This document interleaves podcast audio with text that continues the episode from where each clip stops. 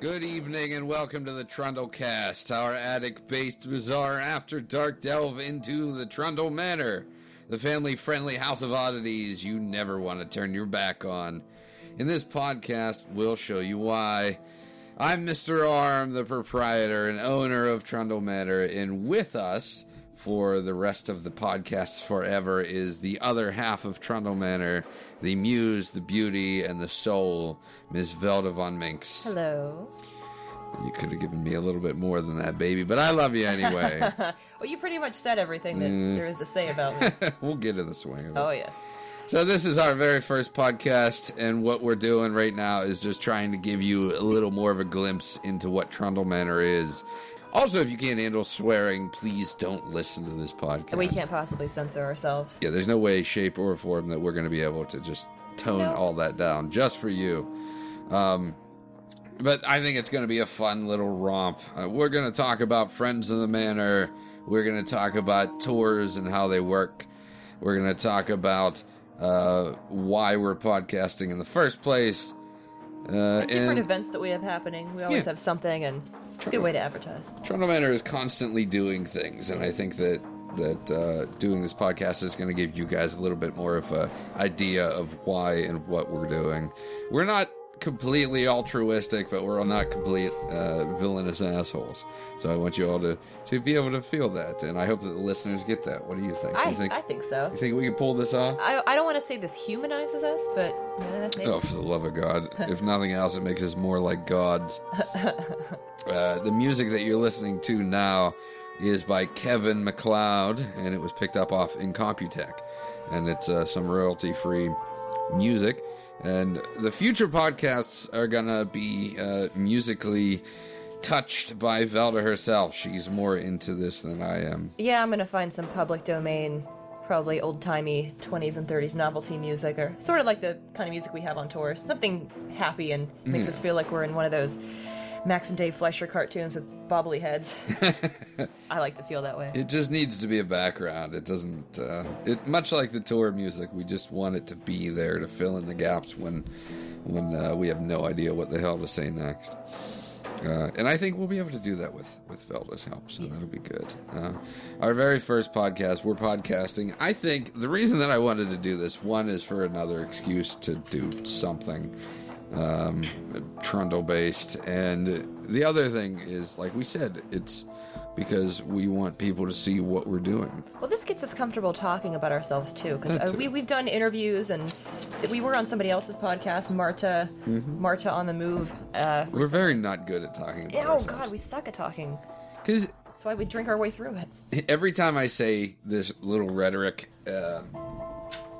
it's hilarious because it just counteracts itself, but we have a hard time talking about ourselves because we do so much stuff and so much cool things, and the people that we hang out with sometimes and the people that we talk to that do almost nothing with their lives and are so proud of the dumb little shit that they're those are the people that are good at promoting themselves. They spend all of their time promoting and talking about what they do. We'd actually have money if we did that. Yeah, I know. And we make so much cool shit. Velda does all of her amazing paintings, and she's a beautiful costumer. Anything that we go to, she ends up putting together. And I do sculpture and decoration, metalwork, and anything with my hands really, other than paint. I sort of describe us on tours because I talk about your child magician setup, and I said you were the world's worst child magician. But you called yourself that because you were more concerned with how the trick actually worked than the showmanship aspect of it. And I say that makes a lot of sense now because we're mostly behind-the-scenes people instead of ever having become, actors or musicians or anything like that. Yeah, we like creating our own world, and I think that has less to do with what other people take from it. Unfortunately, we just live in that world. That's what we love doing. Yeah, because we grew up with nothing being good enough. Velda had to modify all of her clothing so it was cool enough for her to put on, and I had to make robots out of hot glue and and peanut butter jars. Aww. No, I did. That was my first robot. Do you still have any of those? That sounds adorable. No, I don't think so. You should bring them to your robot-themed birthday party next month. Oh, that's coming up, isn't it? Yeah, it's April 25th. Mr. Arm and his new robot manservant Perkins will be celebrating their birthday. It's more for him. It's less for me. It is. So we're inviting all the neighborhood robots to come play with him. Yeah. Perkins is an all-steel and metal creation of mine. He's more of a puppet. People ask if he moves on his own. He doesn't, but he's more of a puppet because I've shut off all his main systems. I just keep his life support going because I care about him so much that he needs to be able to compute those simple numbers for me if I need them done. But he's a beautiful manservant, and he served with me in the deepest depths of Swissvale's forests, yes, looking for specimens for Trundle Manor. But it's just an excuse to have a birthday that isn't really mine. Yes. So everybody dress like a robot and bring lots of robot lube, which we like to consider booze. Robot lube, I like that. Yeah, you better specify because we're going to have some weird people showing up with they might things. Actually bring robot lube. I assume that's some sort of a sexual thing. Hey, roll 34. There is something for everybody. It's out there. I know there's tons of robot porn. Growing up, Dad had this. Was it R. Crumb? Before you even say... No, it wasn't R. Crumb. Okay. It wasn't R. Crumb. Okay. But Mom and Dad had... they're both artists, so Dad was into comics and, art. And we had lots of art books. So as a young boy... It opened up a lot of things, but there was this one book that was really cool to me, and it was these, I think it was Japanese, the artist, but it was like in that big craze in the 80s with the robots, and he did a few album covers, actually, cool. But they were like women robots that were all chrome, and he knew how to like draw chrome, and going to industrial design school, they taught us how to do that kind of stuff, because it was more about like... Because way back when, you had to sketch cars and show what the concept was, and this must have been how he learned how to do this stuff. But Sexy lady robots. Yeah. But that was one of my books that I adored. Oh, that's great. And I think that helped me with my love of robots. It's the only thing that I can cry over, truly, is a robot dying. Yeah, there are certain child robot movies that we can't watch. Yeah, we just don't. Short Circuit. Oh yeah, I can't even pull that off anymore. That's during Short Circuit. And the best is Batteries Not Included. Oh God, they're so tiny and so cute, and one of them almost dies, and it is terrible. Why would you make that happen? That's like having kittens die. In a so kids depressing. Movie. Like why? Because like a human can fix itself. And yeah, all whatever. This babies dying is but. Gosh. But like robots, if they're broken, they're broken. You can weld them, maybe, but all they can do is look at you with their sad robot eyes and beg you to fix them. Moving on, yes. I'm drinking one of Trundle Manor's favorite drinks, rum and orange pop. Diet Sunkist and Kraken rum. Diet Sunkist. I just have stupid water because I'm giving tours all day. I would so much rather do this than do tours all day. Hey, tell the folks what we have going on tonight. Tonight we are actually going next door to us, which I don't know if I should say. Do it. That are what? No one's going to hear this. Doesn't matter. All right, next door to us, they're doing an immersive theater performance, which is it's a sort of new type of theater. We went to go see one like it in New York. It was called Sleep No More, where you basically walk around this set, and that one was a little bit different. You could follow the actors around. This one is more. It's smaller, so there's I think a maximum of 6 to 8 people.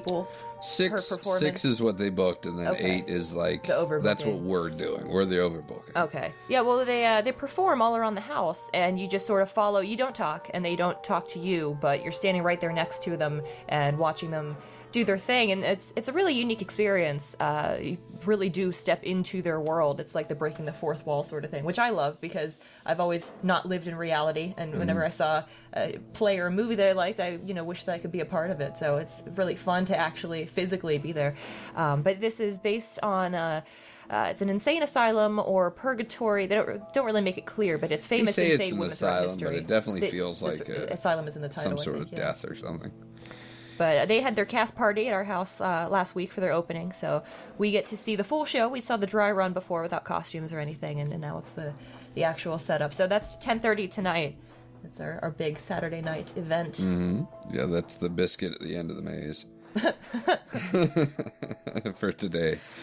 But it seems very cool, so we're very excited about that. And do you remember the name of it? It's Professor Eldritch's Asylum for Uncanny and Spectacular Women. It's very something long. And something women. Yeah, it's a long ass title. It's good. It's it's funny because when I looked at the title, I thought this is a very steampunk title. Yeah, it's very pompous. Right away. Yeah, and very full of names that named their whole thing that may exist, but you don't want men that would not be blamed for nothing. Yeah, you don't want to question it because then, if you say who's Professor Eldritch, and they're like, you don't know, you stupid bitch.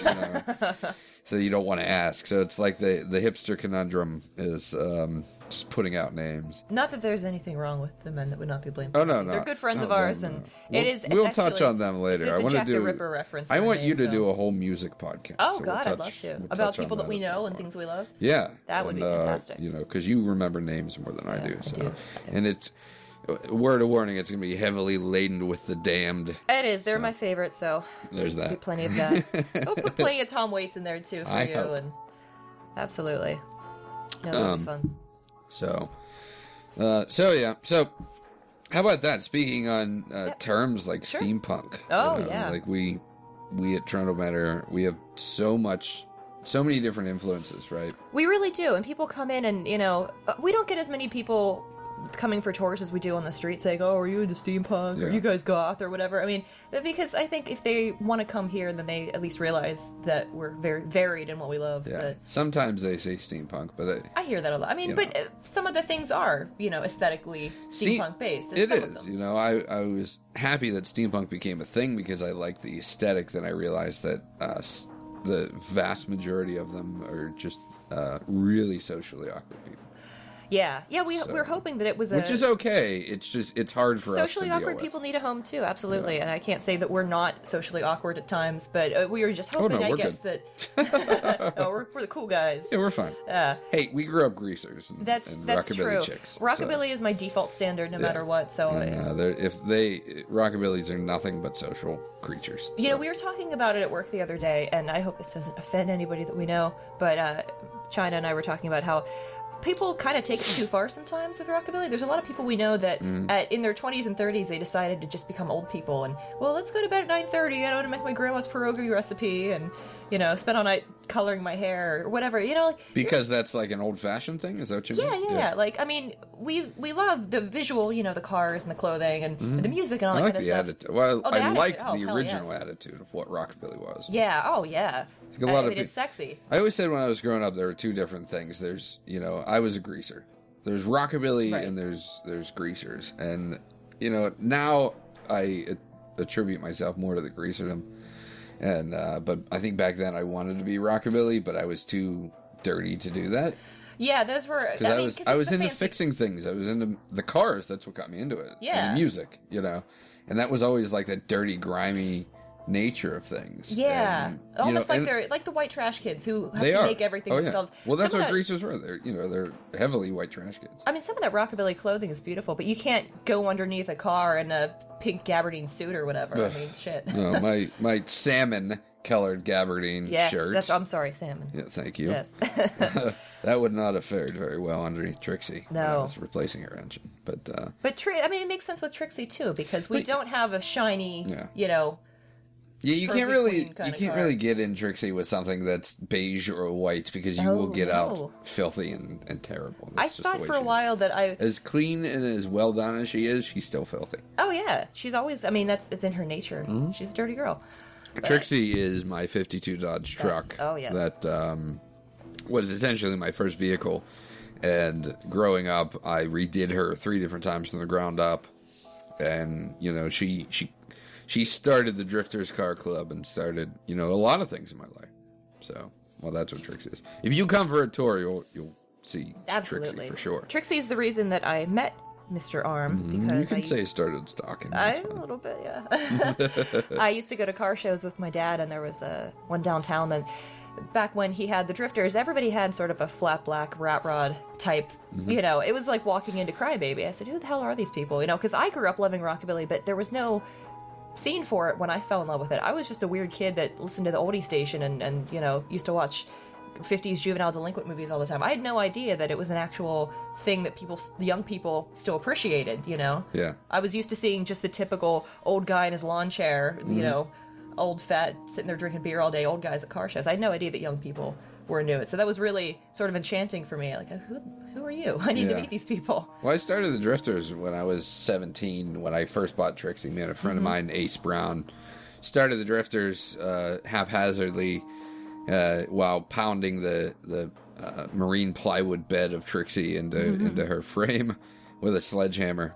But we started it because we got tired. We loved cars, and we liked car shows, but we just felt out of place because a lot of the guys were that. A lot of the guys were like older dudes that finally had enough cash to buy the car that they wanted when they were a kid, and then they do everything completely stock and yeah, they make it stock as it was when it was a kid. You know, which you know we weren't into. We were into art. You're creative. You know, we were into being creative with the things that we had, and it just turned out that the paint that we could afford was flat black, and we ended up thinking that it just looked badass. So we kept it with the flat black. It's like the punk rock version of hot rods. You know, like you do what you can, and it's what you can afford, it's unfortunately moved into this terrible world of now the guys that were doing that are painting their beautifully pre-painted cars flat black, and it's embarrassing because it's like, no, we did flat black because we can't afford like a sweet ass paint job. Exactly.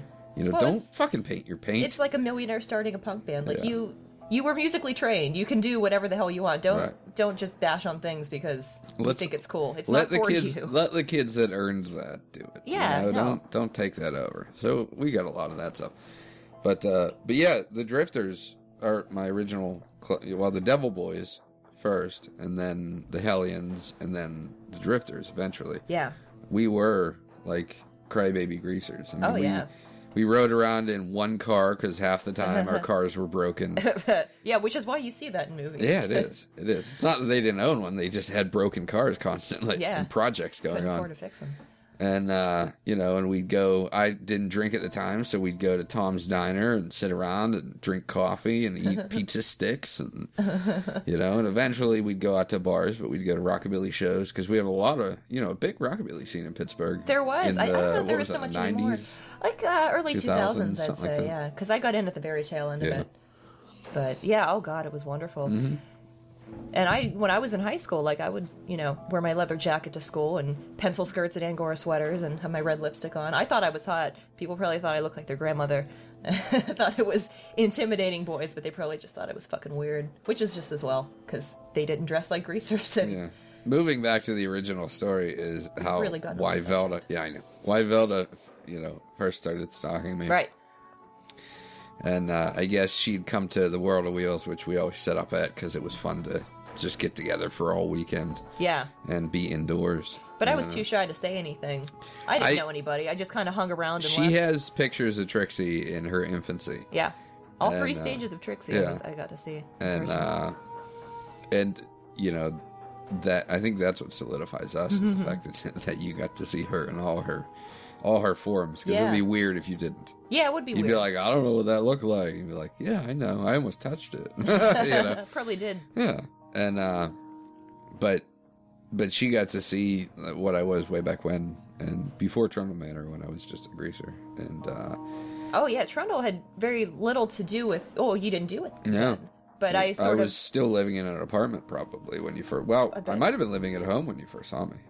That's possible. I don't know. Yeah. I don't know exactly what the I was living at home. I was 17. All of college. So okay, that makes sense. It would be like 2001 until 2004. I think this was like 2006, maybe. I first came around. Maybe I had an apartment. I don't know. Yeah, it was probably before you got the house. But no, thanks to the internet, I realized that I could follow his move and stalk him, I guess, a bit. Hey, they make it easy. Social media makes it easy. Oh, that sounds have bad intentions. I don't think in the future we're going to have anyone that didn't meet on social media to some extent. Yeah, that's true. I mean, it was a weird thing to say when we started dating, but I guess that is going to be standard. Yeah, we're very into the old way to do things. But if I could have telegrammed them, I would, but they stopped doing that. So whoops. I'm sure you can hire someone to do that. Anyway. That's true. But I found out that he was doing Trundle Manor. I said, oh, he's a creep too? Get myself invited over here. Yeah, and it was unfortunate because I told her, I feel bad because Velda's past, nobody really understood her because in her school there were no rockabillys. In her, you know, she hung out with older dudes, which I don't, there was one that was, Lucky was kind of that way. Yeah, but I mean, not really. Yeah, I grew up around older people that liked the same things as me. And, you know, my parents would drop me off for some reason at the pub that they would show old bad movies at, and I didn't drink in those days either. So they knew I was, you know, I wasn't doing anything seedy with these old men. We would just sit there and watch movies. Wasn't much to do with there, but that's why I always felt bad because she tells me about these things, and I think like I could have been your white knight. I could have. You know, I would have loved you immediately. I fell in love with her immediately as soon as I saw her. Yeah. And not just because of her, you know, 20-some inch waist and giant ass. Well, proportionate. Yes. Giant. But not just because of her curves is what I'm saying. Yeah. No, I always maintained that if I wanted to, I could have been the slutty goth girl from The Craft. Remember, well, you didn't need that. I didn't want that. I'm glad you didn't do that, obviously, because... you know, untainted meat and all that. But I, you know, I just really liked that we meshed so well together on the first meeting. Yeah, I mean, we had so much in common. I'm not going just wish that it happened sooner, that's all. Yeah, I wish that I was untainted meat. Yeah. You know, it makes me feel bad. Me to prom I didn't have a lot of girlfriends, but, you know, I just feel bad that I started with a, you know, a horrible... you know, teenage girls. Yeah. What are you going to do? I'm a teenage boy. Of course. I needed more than you did. Yeah, I guess so. No, it always meant more to me that somebody has things in common with me. If you don't have good hair and you don't watch horror movies, don't talk to me. Anytime, you know, somebody at work or somebody on the bus tries to flirt with me, I'm like, you breathe, don't you? Do you have a pulse? You can stop now. I'm going away. Yeah, it's... You know, and I actually, our first date, let's talk about that. Let's go on to that. Why not? Love at first slice, we like to call it. So I was going to come to the house with, I think it was my ex or friends of mine. And I wasn't giving tours at the time. She just, there's something on the website kind of that found out about it. Did I have the website? You had the website in a primitive form of it, and you said that we are available for tea parties or something. I think you were trying to cater to the steampunk kids. And I had some friends who were into that. So I said, hey, let's, you know, make an appointment or whatever and talk to this guy. And they all bailed and, you know, kids being kids didn't quite get it, what I was trying to advertise. The backstory on my side, too, is that, you know, she set up this little meeting so her friends could come over. And this was back in the days of MySpace. So I looked up her MySpace profile and that, you know, that was the first tinge of, you know, I think I was single for... Maybe a couple weeks? A couple months? I was already a couple months? I think so, because we met in November. It was after... I'm a very clingy bastard, and I have a hard time living alone. But I think I was dealing with that whole situation. And you know, I tried to go to bars with friends, and I tried to, you know... Oh, sure, it was just a coincidence that you happened to advertise on MySpace that you were single, and I happened to notice it. Such a coincidence. But when she contacted me, I saw her profile, and just her photos, and her...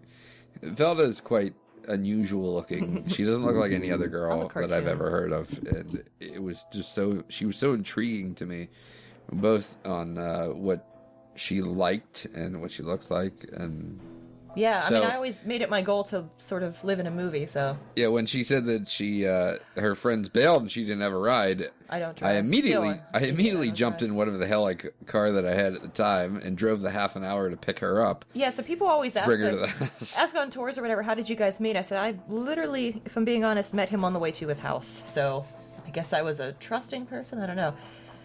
And somebody tried to say, like, oh, look at all those jars. They go, oh, what if he kills you and stuffs you in a jar? I said, well, if it's an hourglass-shaped jar, I'll be fine.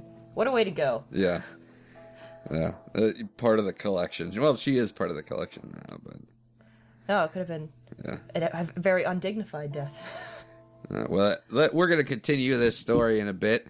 As we might not have said, this is Saturday, and it is our busy tour day. And I just got a text from one of our tours that Velda's not answering the door. Oh, I can't even hear the door from up here. Nope. So we have headphones on. So I'm going to send her down, and I think we're going to pick it up with we're going to pick it up later and talk more about our little love story and how awesome it is. Yeah. And how awesome we are. So.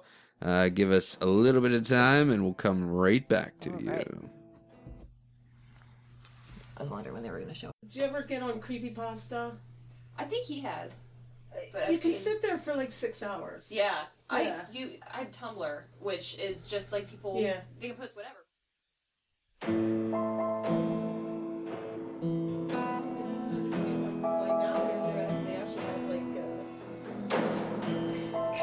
Okay, we're here with our very first artist for this year at Trundle Manor, and it's a little bit of a surprise thing, so we thought we'd throw her on mic just for the shit and giggle of it all, and just see how this works out. So I'm going to turn up your mic, and feel free to introduce yourself, if you wouldn't mind. Okay, is my mic up? Yes. Yeah. My name's Sharon Bergmark. These people were nice enough to give me a show. Which we're very happy to have her in like 3 weeks. So. Yeah, this will be the first art show this season for Trundle Manor. Opening and all that stuff. Sorry, I was drinking some booze. Oh. I can't sustain what I am. So I'm not drinking. But what? Why don't you tell us a little bit about the type of art that you do? Okay. The type of art I'm doing now is mostly line drawing, pen and ink. And that's because I live in a shithole apartment and I can't afford a studio. So I used to paint and do other things. Now it's affordable, pens and paper. I can lay on the floor and draw because I don't have any furniture. And the drawings that I do are bizarre, a lot of sex, a lot of darkness.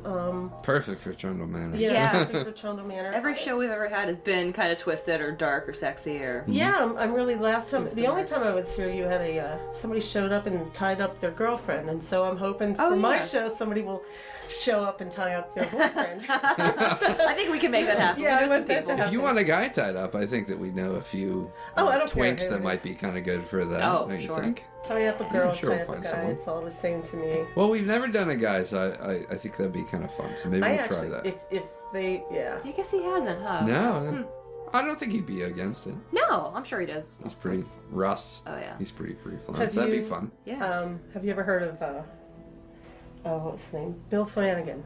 Mm-mm. Bob Flanagan.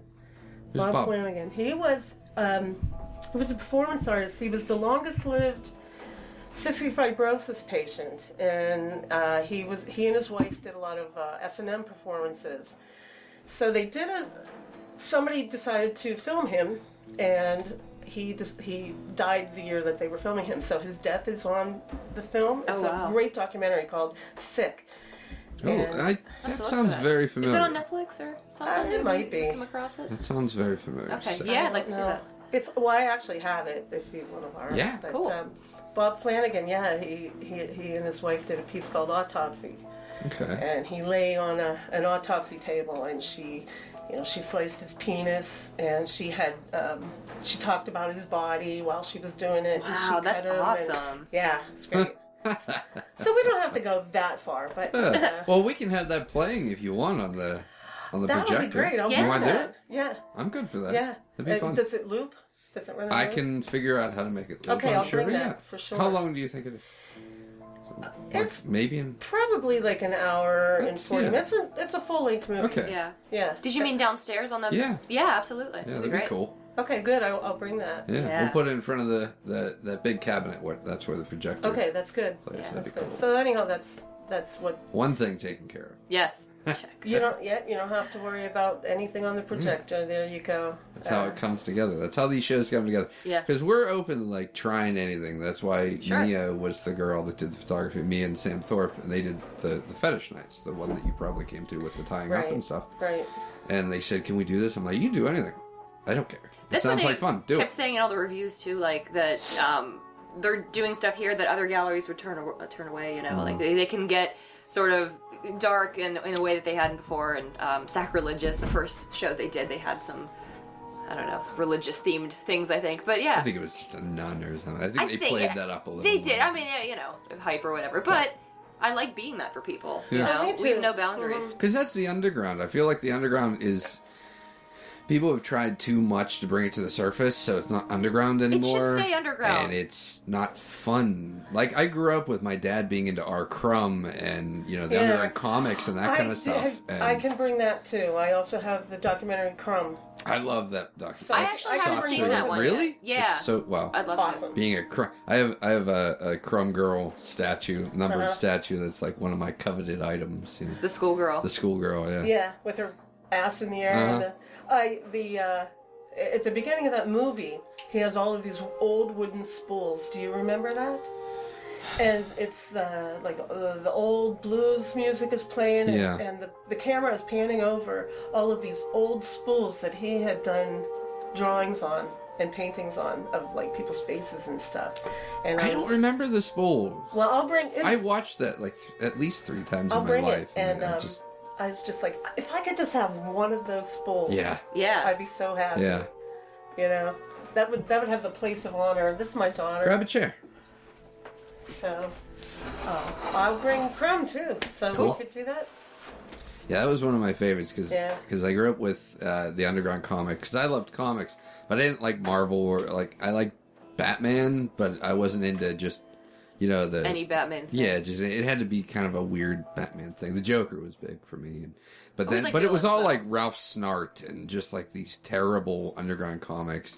Like of my era, underground comics weren't as sexy as they were like when my dad was younger. Yeah, because the 60s stuff is really... But I grew up with like my dad's comics being that coveted, like, I'm a young boy, this stuff's kind of hot, you know, but...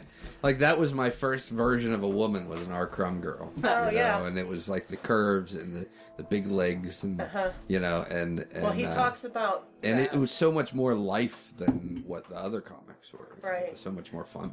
Well, that's one of the things that's awesome about... I think that every thick girl who has ever hated her body should watch this movie. Yes. Oh, yeah. You come away from feeling... Like, I was always really, like, really, really thin. And then in my 40s, I got, like, really, really, really fat. And any time I would get, like, really to the point where I was like, oh, God, I hate my body, I would think about R. Crumb. Yeah. And it's like, that's cool. Yeah, well, there are people out there that... Yeah. Did he end up with women that look like that, too? Well, I guess... He's married to a woman, Aileen Crumb, and she's a big girl. Well, of course, no. This movie was like. You remind me of her somewhat. I think there's something about that, like, old era. Big Jewy kind of. But she, they're old now. I mean, they're in France now. He moved. Yeah, to they're France, in France. Yeah. And I know at the end of the movie, he had traded a whole bunch of his sketchbooks. Yeah. For a house in France. Yeah. Oh wow! And they couldn't wait to get there, right? So then they got there, and then a couple of years, they did a Crumb show at Carnegie Museum. Mm-hmm. And he included a lot of his original drawings. I remember that show. Yeah. From the French thing. So he would often portray his wife as a pig. So there's this little pig sitting on this on this couch. Now they're in France, and she's like, Bob... You know, all these French women are so skinny, I can't find any clothes to fit me. And so she was bitching about being in America. She was bitching about being in France. And, no, his daughter's an artist. What a strange place for him to move to. Yeah. As far as people go. Yeah. He said... It's great. It's living the dream, though, I guess, for a lot of people. So strange, though. Yeah. Trade your work for France. Out of everything. You can go to Italy with, like, the nice, thick... You can go to, you know, Spain with the curves. France I would not associate. You go to France, which are all thick people. Yeah. At least that's the way I see them. Well, I guess he's getting old and... Yeah. You know, he's not looking for pussy anymore. Yeah. Hey, let me speak as a man. We're always looking for pussy. Well, I don't know. How old are you? Don't worry about it. You're still very young. 695 years old. But he said one of the last things that he said on the film was like, they were like, well, why are you going to France? And he said, well, France is just slightly less evil than the United States, and that was his reason. And that's what he said. So, but now his daughter Sophie does cartooning, and she did some funny stuff about her parents coming to visit her in New York City, and she just portrays her mother as this old Jewish loud, you know, and her dad is this like schlumpy guy who. It just embarrasses her. And, which is funny, because everybody else knows him as that, but it's like, kid of famous people, my fucking parents. Yeah. This is R. Crumb. Yes, he is all of those things, but he's also R. Crumb. Right. You know, he sparked a generation of debauchery, and, you know, you have to love him for all of his grossness. Yeah. And every time I saw him, he draws himself quite well with that very, like, big Adam's apple, skinny, gross. That's exactly how he comes off. Well, he is. Like, in my head, that's all I can remember. He's not an attractive man, you know, but at one point in the movie, one of the women that he used to date, she's a pornographer, and she says, you know, when he draws himself and he draws that gigantic penis, he does not, what's the word? Exaggerate anything. He is possessed of the biggest penis. Is it always that way? Well, so is Ron Jeremy, you know, the least attractive people. Gross, terrible people have giant penises. That's another thing I have. Not that my, I don't the want legend to talk of about Ron mine, Jeremy. I think that I'm floating on the lines of good looking and terrible looking, so I'd like to consider myself average. I would not put you in the class of people who look like Ron Jeremy and R. Crumb and have big dicks. No. Not well, you know, in pornography, there are a lot of women that are like, I'll do anything, but I will not work with Ron Jeremy. Yeah. And he says it, you know. Yeah. There's also a documentary I've called The Legend of Ron Jeremy. And he's like, yeah, there are women that just say, I won't work with him. Yeah. You know, he's just gross and fat and sweats. And when we went to New York, we went to the Museum of Sex, and they had a display of Deep Throat. It was all about, like, Linda Lovelace's personal life, too, and how terrible, like, her marriage thing. Was. I have that documentary, too. Yeah. I'll bring all of this stuff. Yeah, you can actually just... Are they on DVDs, though? Because that's... Yeah, they're on DVD. The Ron Jeremy one is not. It's VHS. Okay. Because we don't have a work... I've bought them, and they eat every single tape I put in. Yeah, we just stopped. I just gave up. We're losing all our tapes. It's sad. I have so many great tapes there. You're right. I know that, like... My dad's R. Crumb is a tape.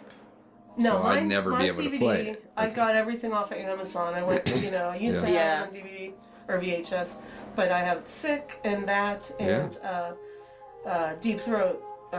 This would be great to have on a loop up here or something too. Yeah, so this talk is good. I'm glad that we brought you up because in the beginning of the podcast, we said we're going to show you, you know, the dark side of Trundle Manor and what we get up to after dark and all the horrible things. And then we talked about, you know, how much we love people. And we're good people. We got really lovey and sweet right after the And I'm glad that we brought you up because it moves you into people realizing that we do a lot of strange and a lot of debaucherous and a lot of unusual things, and we're open to almost everything. We're just happy about it, and that's why it comes off as not being bad. Well, it took me many years to get here. I grew up. I was born in. I'm glad that you found the manor. When was the first?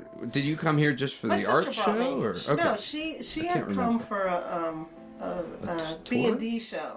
Oh, I don't know. She showed me pictures. Somebody he trussed up a girl. Okay, and that might have been one of Mia's shows. Yeah. And so that was probably the first fetish show that I was going to come, and I ended up not coming. And she kept shooting me texts like, "Look what you're missing. Look what you're missing." Yeah. And then I think she talked to you and said, "You know, my sister does like art that would." Yeah. It's kind of like this, and so then I did come to the one closing that you did of the two women. Yeah, and you brought some really good pieces there. That's right. To look at. Yeah. So I've only been here once, but I love this place. I can't believe you get to come here every day. We get to sleep here. It's amazing. It's people ask that all the time, like, "Oh, is it weird?" It literally has become a normal thing, you know. But I love it. Well, I couldn't imagine doing anything else. My daughter, and she can tell you, like, my house is very tiny, and I don't have, like, a lot of stuff, but it's sort of a microcosm of this place. I have just everywhere you look, there's just weird shit. And I make myself happy. I don't care what anybody thinks. That's what we do too, you know.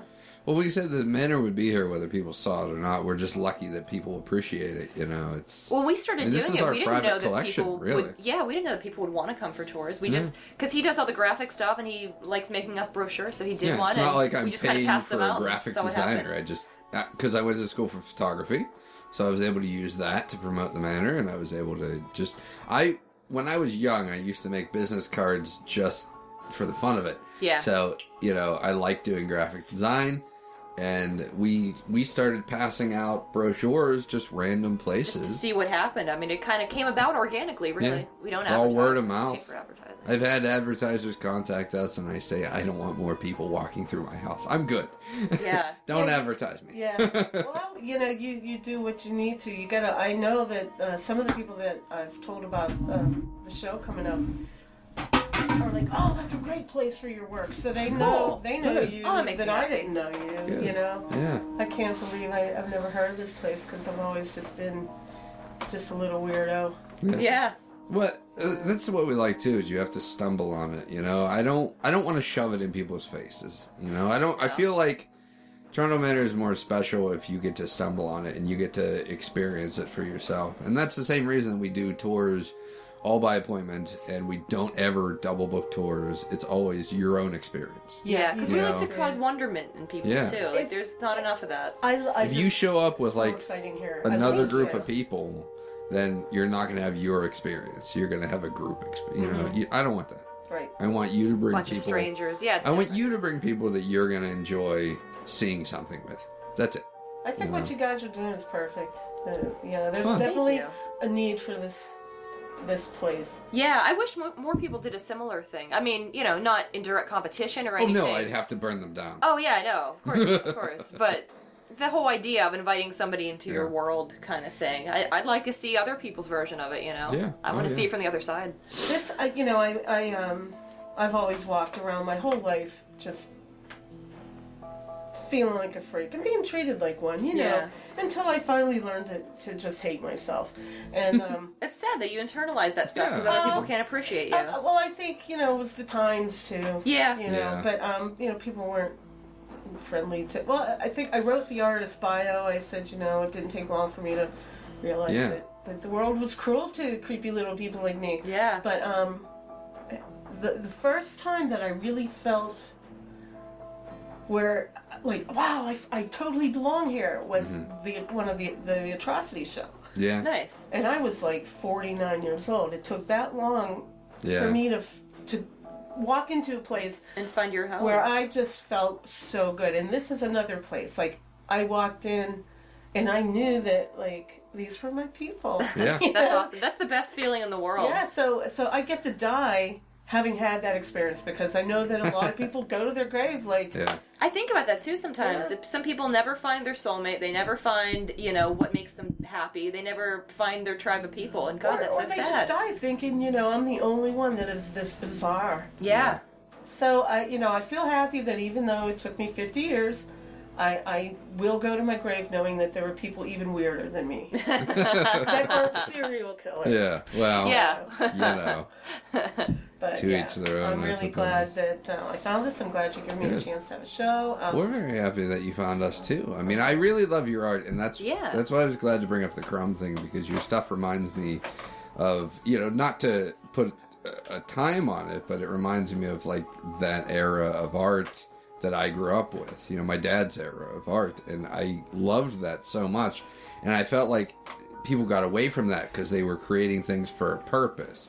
Right. Like, I feel like you're creating art because you want to create art, which a lot of people don't do anymore. Like, I feel like it's everybody does something for a purpose nowadays, and that loses the actual reason for art to be. You know, Van Gogh, he made stuff to try to sell it. He didn't fucking sell it, but he kept doing it because he wanted to, you know, and, you know, and the way you talk about, like, not getting what you want for your art, and that's, you know, but you still do it, and that's, to me, that's the important part of art, you know, and, well, and, you know, and honestly, when I saw your stuff, it reminded me of that feeling that I used to have when I was a kid, and I love it. I'm so glad. I you know, when I grew up, I really didn't have a lot of friends, and I kind of would bounce from group to group of friends because, like, they would get sick of me and that would be it. Yeah. And then I moved on. I understand. But yeah. They were all, like, most of them artists, and I would always compare myself and say, well, you know, I'm not an artist because I don't draw like that.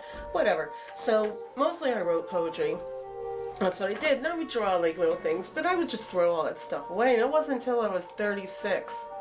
And her dad, I had met my daughter's father, and he saw me crumpling up some drawings and throwing them away. And he said, "What are you doing?" And I said, "Just throwing away garbage." He goes, "No, no, no, you have to start saving this." Yeah. Good. So at the age of 36, he bought me this thing to start gluing my drawings into. Yeah. Cool. And I would never draw into a sketchbook because I just never felt that it was good enough. Yeah. But then, you know, I assigned some meaning to it. Yeah. And so now the art that I do, I write very little. I do still write some poetry, but you'll see in my art, a lot of my art, I incorporate the text of my life. Yeah. Numbers. I have like a system of numbers in my head that are incorporated into the drawing. So it's my art is actually like a journal. Mm-hmm. I was gonna say it felt that way looking through your schedule. Sure. It's so personal. It almost felt like there was like a day in each one, at least a day in each one of those art pieces. Well, it's really like some of my bigger pieces will start with, for instance, I have like a real interest in like serial killers. Yeah. So I would. Why you like this place? I do like this place. So, because I work so much and I don't have a lot of time to read and draw. Sometimes I read or draw. I read and draw. Yeah. So I'll get my serial killer book and I'll be reading it and I'll be doing a piece about serial killers and I'll put the numbers and the words from the book into the drawing. And then because the drawing's so elaborate, like 2 weeks later, I'll be reading a book about, you know, a midwife in 1700s, and so it will be, then it will incorporate that too. So my stuff is really kind of mercurial. There's just like, so many things in one piece, but it all means something to me, you know. Yeah. I felt kind of voyeuristic almost looking through, because it's, you very much do it for you, and I think that's cool, because a lot of people will do something that they think is commercial or that other people will like their art, but yours is very much...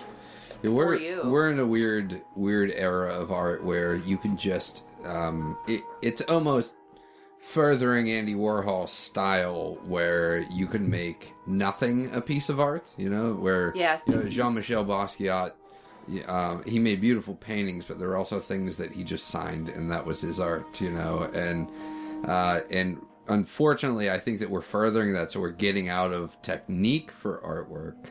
And so it's all about the explanation nowadays, you know, it's, go ahead, Donna. Okay.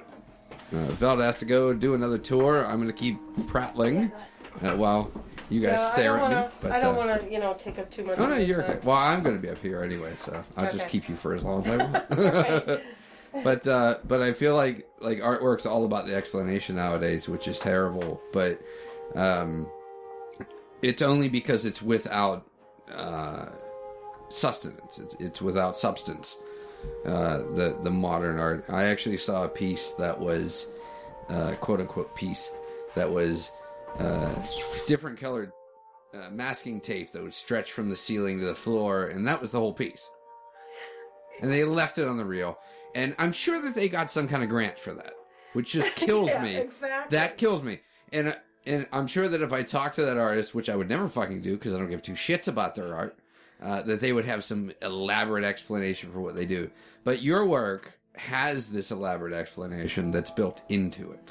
And it only furthers the art to hear what was the reason for you making it.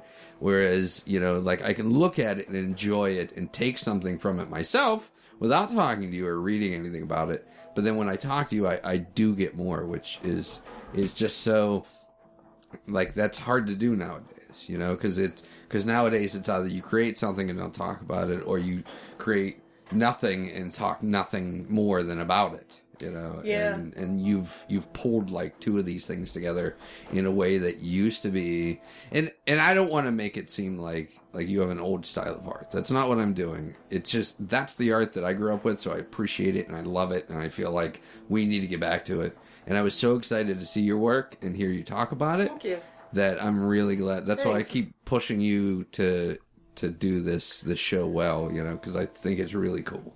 Well, you know, it's funny. You were talking about the masking tape. I don't know. Have you ever read Breakfast of Champions? I've heard of it. Kurt Vonnegut.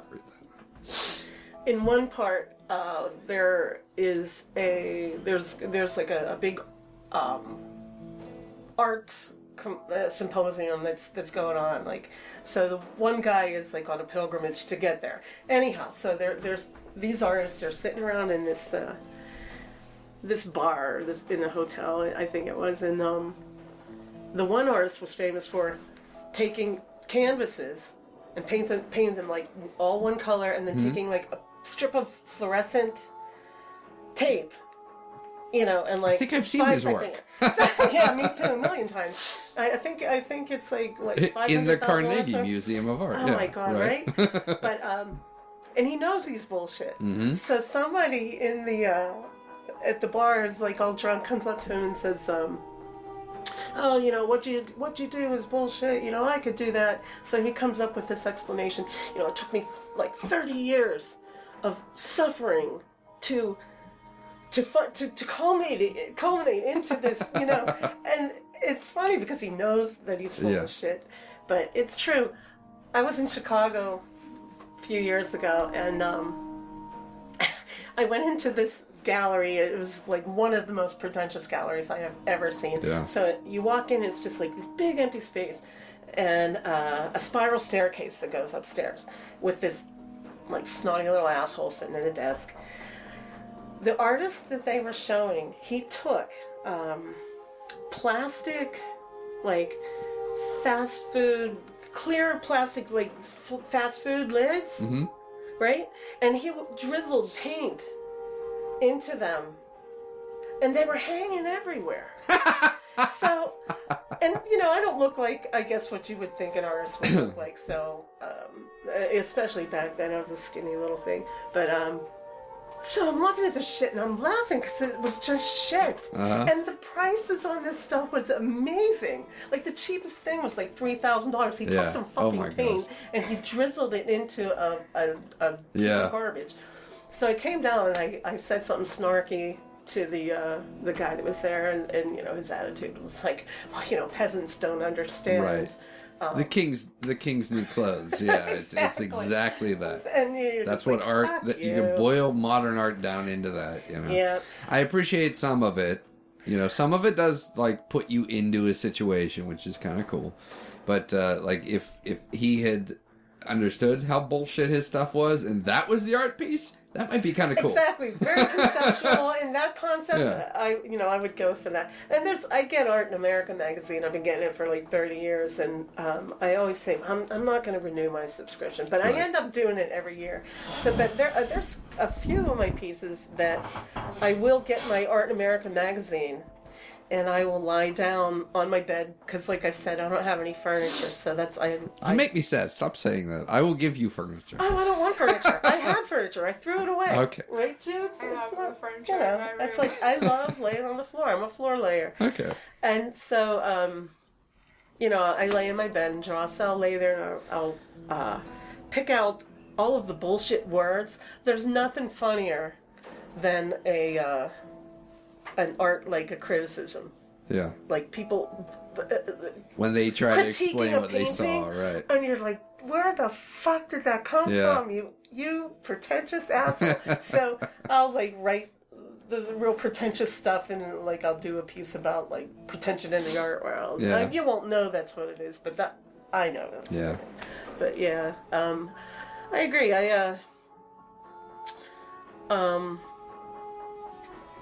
Well, I say that the best artists never get noticed because they're busy making art instead of talking about their art. And that's the biggest issue. And because growing up with my parents, it taught me so much about what actual art is, you know. Their work that they do is, it's for churches, and they're, you know, they get no recognition because the priest doesn't say, oh, Suzanne and David Mariello made these beautiful paintings that you're crying over, you know. Instead, it's just, oh yes, look at these God's paintings. It's the only reason that I can't fully commit to their company, you know, because it's there's no recognition. I feel like artists should always get recognition. Michelangelo is well known for doing the Sistine Chapel, and that was a religious piece. Why shouldn't my parents get known? Well, that, you know, because God is actually, you know, working through them, and so God deserves. Why should they get the blah blah blah blah blah? They are just exactly. You know, they're being moved by God, and well, you know, the priest, you know, actually, you know, the priest, isn't he like God's ear? Right? We get a lot of people that when they come for a tour of our studio, they say, so do you pray before you paint? And my parents have just gotten to the point where they say, yeah, just because they just tell them what they want to know, because people don't understand if you try to explain something. You know, it's their religion. It's a thing. You know, you need to respect it to some extent. But as an artist, it drives me fucking insane, because all that I want is to say, like, my parents are amazing artists. They should be more well known at this point. You know, maybe you could do something about that, like some sort of a, like a, what do you call it when people, like a flash mob? Like you could do like a flash. A piece where you just show up at these churches and you, in the middle of the sermon or whatever they do in church, I don't know, you run in and you point to everything and say, you know, this beautiful work was brought to you by... Yeah, that would be kind of fun. And that would what would happen? That would ruin my parents' business. But yeah, you think definitely, yeah. I think the priest would be like, well, we're never hiring them again. Well, that's why it's so touchy, because it's a business, you know. Like the only reason they do it is because they were very young. They actually met doing this business, and they were very young. They can do it a long time then, huh? Oh yeah, way before me and whatnot. But which is the only point of reference that I ever have. But anything before me is anyway. Well, you know, we're all a bunch of narcissists, right? That's why we do what we do. Narcissistic people. It's true. But they've been doing it forever because. Like, my dad likes to do, his biggest influences are Magritte and Dali. So he loves, you know, surrealism. My mom likes semi-surrealist, still lifes, you know, and thanks to me and my collecting, like, she's had a lot of things to play with. And she does, you know, beautiful copper works that are very 1920s Art Deco style. And, you know, so they have, like, this great... What, like etchings? The octopus piece that is down in our kitchen in the laboratory is one of hers. And it's pressed copper. It's worked from both sides. So it's like a three-dimensional piece. I'll have to look at it when we get out. I'll show it to you. But, so they do other stuff, but no one knows them for that. You know, because they're busy working all the time. You know, they can't... They unfortunately... I said, like, I would love to have an office job because then I'd be able to think about art the whole time and then go home and do my art, you know, as opposed to, like, doing art and then doing art and doing art. It does get repetitive as someone that is able to do that, you know, for, like, a standard living. I'm not making a lot of money, so it's not like I'm an artist millionaire, so it's all about my art. No, I do a lot of computer shit for them. You know what I mean? Which is still art, but it's whatever. But I like to think that, like, they're not well known because they're busy working and making this artwork for a reason, instead of just bullshitting about their art. You know, like their art has a meaning because it's religious, you know, and their private art, they may have something to say about it, but they've been so immersed in that, like, pretentious art world that they don't want to be that, you know, like, you know, I feel that with you. I wouldn't talk to you if I thought that you were pretentious, so don't worry about it. I could have been at one point. But you're not, you know, talking to you now. No, talking to you now, you're very I never was. Self-deprecating, but, which is, you know, that's, to me, that's more artistic than someone that can explain their work and you can't see it. Like, I can see what you talk about in your art. Yeah. When you explain something, I I see it directly in it. It's not, I don't have to stretch my mind for it, which is good. It is what it is. It makes me comfortable and happy and excited. Well, good. I'm glad. I'm really glad that I, you know, at my age, it's exciting to, even if just a handful of people see it, I've been doing this and not doing it even for myself, really. It's just like, I've always written, I've always drawn, just because I'm compelled to. And I used to throw it away. Yeah. Now I save it, that's all. Good. And now I don't. I write less and I incorporate everything together, but, you know, even if nobody ever saw it or there was ever a chance of anything, I would still be doing it. But I'm glad to have a chance to share it with people. Yeah. And this is the perfect place. Well, that's the way Trundle Manor is. If nobody saw it, we'd be here anyway, and it's the same thing that you do. Because it's your house. And you do your art because it's your art.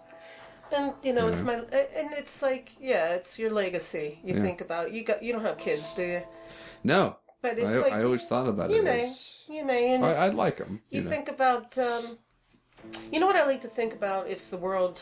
If we don't destroy ourselves first, but, you know, like my great-grandchildren say, and, yeah, my grandmother drew this, you know, legless... A naked woman with a penis coming out of her mouth, you know? Yeah. So. I always wanted to be more a grandfather than an actual father. I thought that would be better. Yeah, well, you know, it's like with my kids. I loved them when they were babies, and, you know, I loved them when they were little bit. But I like them so much more as they get older. Yeah. But I just wanted to go back to one thing, and then we're going to take off. Okay. It's my mom's birthday weekend. But one thing...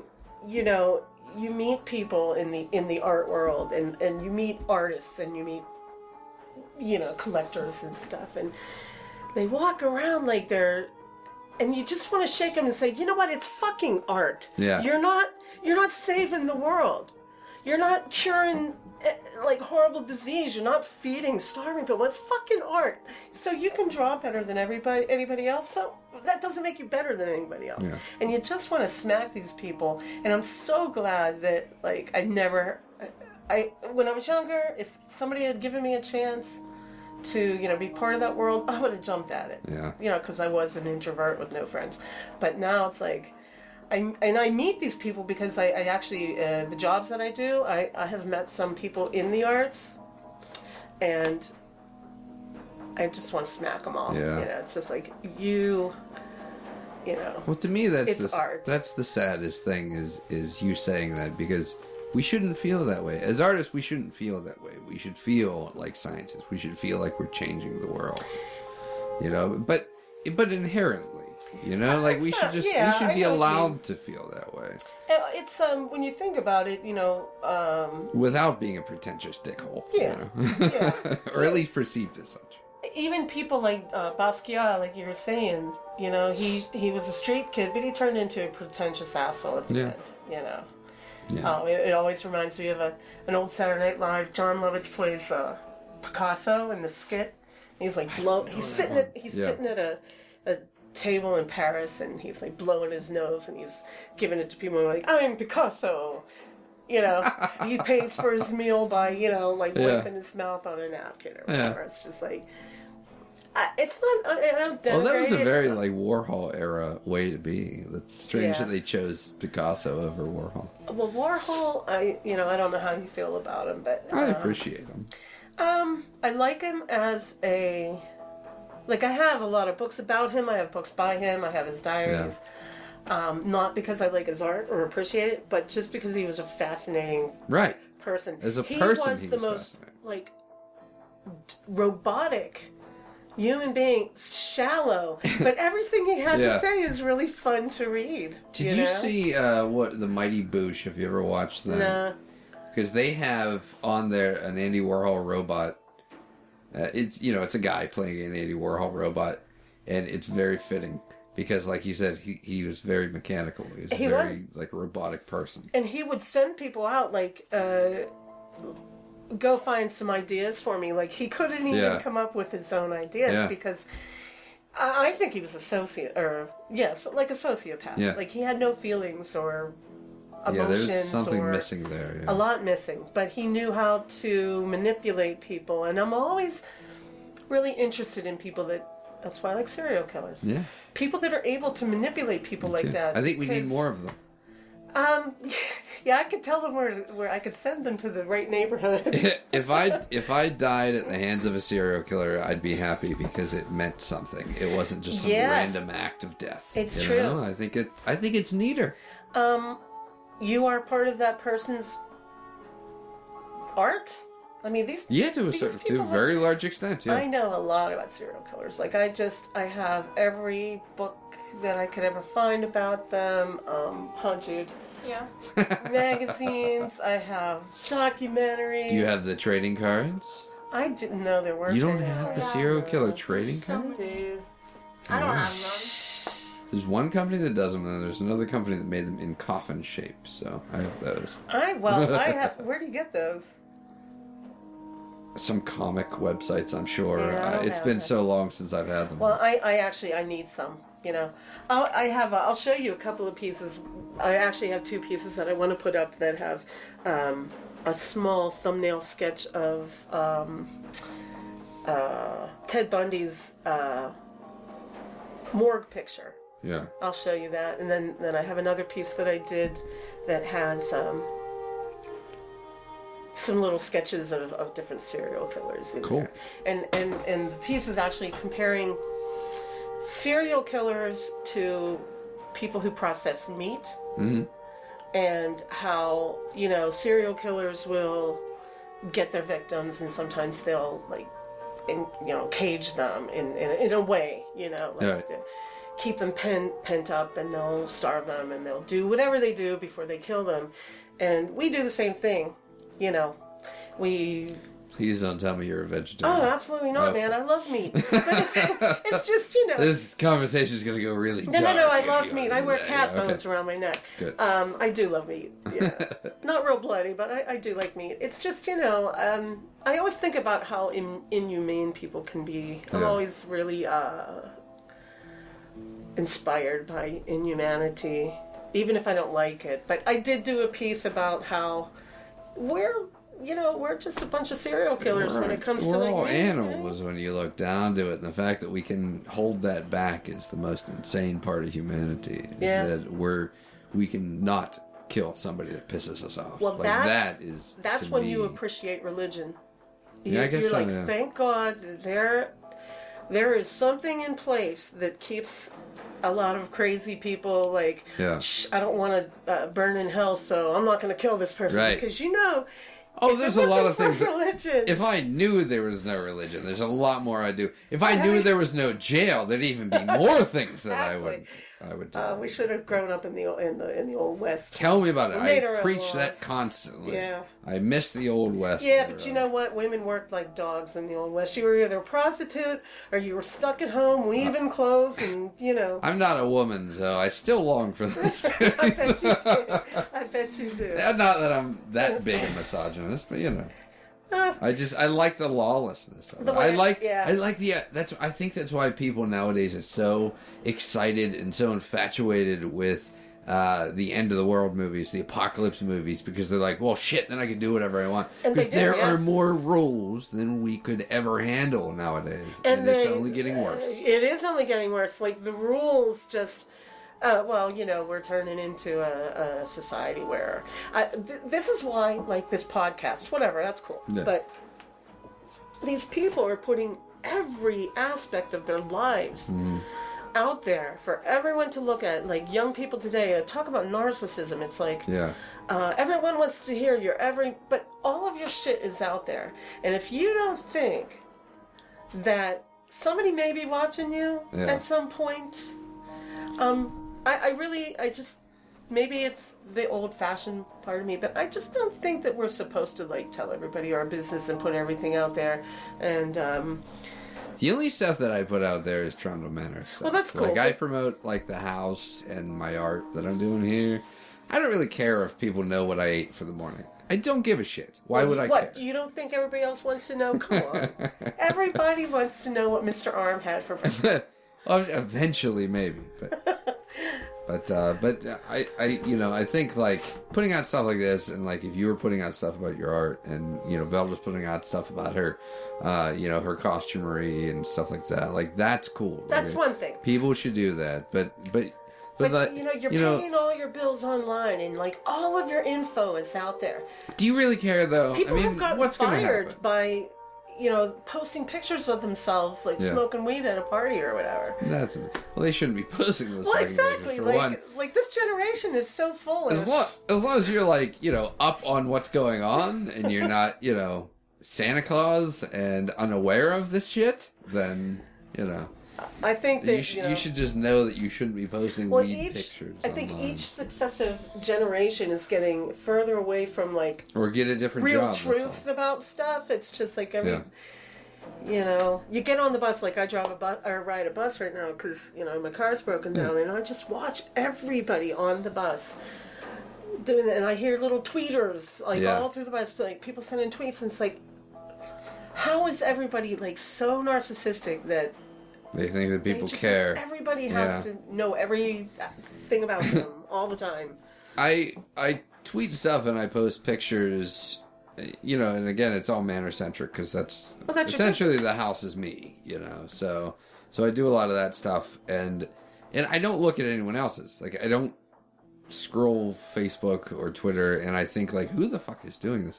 Yeah, but next to me, Velda is staring at Facebook for hours and looking at other people's things. And so I know people do that. I just, like, I can't bring myself to give a shit. Yeah, you know? Me either. I care about humanity. I just don't care about humans. I agree. I'm kind of... It's like dogs. Like, I don't like dogs, but I like individual dogs. Yeah. Like, if you have a dog, I won't love your dog, but... Looking at dogs. See, I guess I think dogs are gross. I think they're disgusting, and I hate them. They stink. They eat their own shit. Yep. They lick each other's ass. I've never stepped in cat shit. I've stepped in dog shit. Exactly. I love cats. Yeah. But dogs, and they're I like needy. Tiny dogs because they're funny. See, I hate them. But other than that, I don't care. Like, if there's a tiny dog I can laugh at, that's okay. But if it's a big dog with his tongue hanging out and it's shitting and slobbering and dropping its hair on everything, no, I don't want to touch you ever. You know? Yeah. People just know to put their dogs away when I come around. Yeah. See, I don't know. My sister has a Great Dane named Daisy who I love her. You know, she's getting old. She's getting ready to probably die soon. And, if they didn't smell so bad, I wouldn't be so. They stink. They just everything about them smells. Everything. Their skin. And there's no shit that smells worse than dog shit. And you know, you step in it, and the smell, and you get it just in your car. You can't get it out. Yeah, dogs, and they just I'm pet me, take me for a walk. I'm freaking out about the dog culture nowadays, and the fact that like everybody has a dog or wants a dog or thinks dogs are great and wants to wear a sweater with a dog on it and you know, and I can't take it. It's getting to me so bad nowadays, and my parents got one recently and it's ruining my life. What is it? What kind of dog is it? I don't know. It's one of the shitty mixes that's big and black and just like dog shaped, you know, short haired and dog. I don't know what the fuck it is. But it barks and it whines and it, you know, it drinks its have a kid, right? It drinks its water like it's, you know, like it's fucking a giant, you know, anus rolling around in a you know, bowl of Jello or something. I agree. Not that I don't like anuses, but I agree. But anyway, enough of this. So I'm gonna cut this short because I think that we've been talking for probably an hour, which is good, and I can keep talking. I wish that your daughter would have said more things, but I understand being that age, so it's okay. And we're looking forward, Sharon, to your awesome art show that is coming up. I'm excited. And this podcast won't do anything to advertise that, but we'll try. Okay. It was fun to do. I've never. This is the first one. You know, I've always been an introvert, so. Well, it's. It was fun, right? To talk and pretend that nobody else was hearing me. Yeah, this office is good for that. Yeah. So, how do you say your last name? Bergmark? Bergmark, yes. Okay, Sharon Bergmark, we will see you for your opening show. I'm sure I'll see you before that, but the listeners, if they're out there, are going to see you. Thanks for your show. And we are going to hopefully squeeze past whatever the fuck tour is downstairs. We will. I want to take a look at the thing that the octopus. It's my favorite. Oh, yeah. I'll lead you down to that. All right. I hope everybody comes to the show. Come to Trundle Manor. It's awesome. You'll love it if you've never been here. Yes.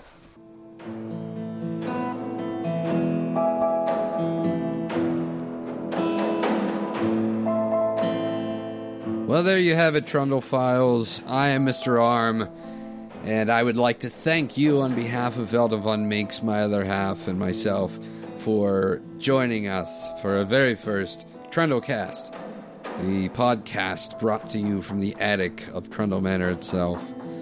I want to remind you to visit trundlemanor.com for all your future Trundle needs, such as being able to book a tour, checking out future events such as Sharon Bergmark's pen and ink drawing art show that's going to be showing on April 18th, and other future art shows and events that we'll be having. I know that we have some movie nights coming up that are only for friends, but as long as you're a friend of the manor, you're a friend of mine, so feel free to join that if you'd like. Those are on various Wednesdays. You'll see that online. I want to ask everyone if they'd like to send in their stories about Trundle Manor and how they got to know us. And if it was a good or bad experience, I don't care. I want to read them on the air so everybody can get the same feeling that you did when you first got to check out Trundle Manor. Send in also cover art if you think of things that would benefit yourself and Trundle Manor as being part of our podcast, and show off some of your artwork. We'd love to have it. I think what I'm going to do is put some of our younger artists on the covers for our future ones. I know that we have a few good young artists that frequent Trundle Manor. And just to say, our music is from Kevin MacLeod from Incompetech. That same guy produced some of the behind-the-scenes music of a few podcasts that I started off with, that actually started my fascination with such things. So make sure to check them out if you need any kind of background music for your events or your casts. And again, I hope that you enjoyed it, and I hope as well that you have a wonderful and weird rest of your night. For Trundle Manor, Velda von Minx, and the whole Trundle crew, I'm Mr. Arm. Good evening.